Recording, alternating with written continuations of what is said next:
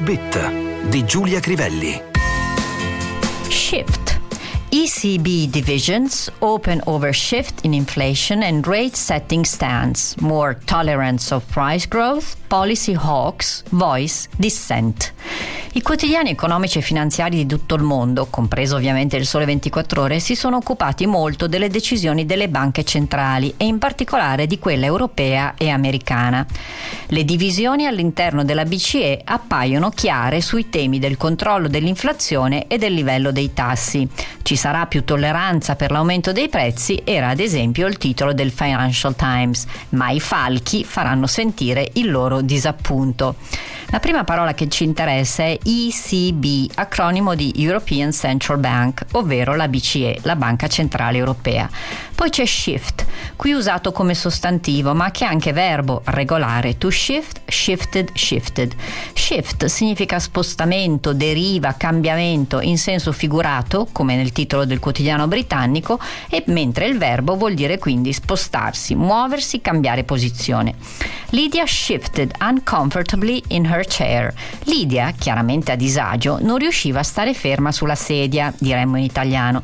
The action of the novel shifts from Paris to London. Nel romanzo l'azione si sposta da Parigi a Londra. Could you help me shift some furniture? Mi aiuteresti a spostare alcuni mobili? Public attitudes towards marriage have shifted over the past 50 years. L'opinione pubblica è cambiata molto nell'atteggiamento e giudizio sulla scelta di sposarsi, potremmo tradurre, negli ultimi 50 anni. He tried to shift the blames for his mistakes to his colleagues. Tentò di dare la colpa dei suoi sbagli ai colleghi.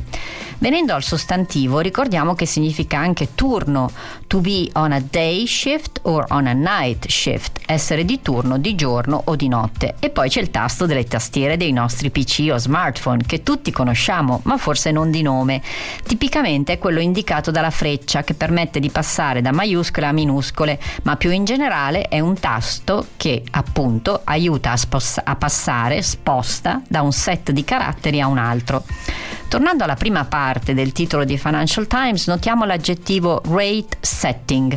Ne esistono molti altri costruiti in modo simile, record setting, Performance è un'esibizione che ha fatto segnare un record. Nella seconda parte del titolo notiamo invece il sostantivo hawk, falco, come in italiano viene indicato in contrapposizione alle colombe per indicare chi in una trattativa ha le posizioni più dure, ma anche chi osserva con grande attenzione.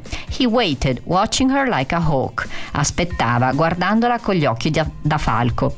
Il suo contrario, come in italiano, è la colomba, dove, che si scrive esattamente come dove, il che in passato ha creato molti problemi a un marchio di prodotti di bellezza che si chiama proprio così e ha come simbolo una colomba ben visibile anche sul packaging, ma che per gli italiani resta ancora il marchio dove.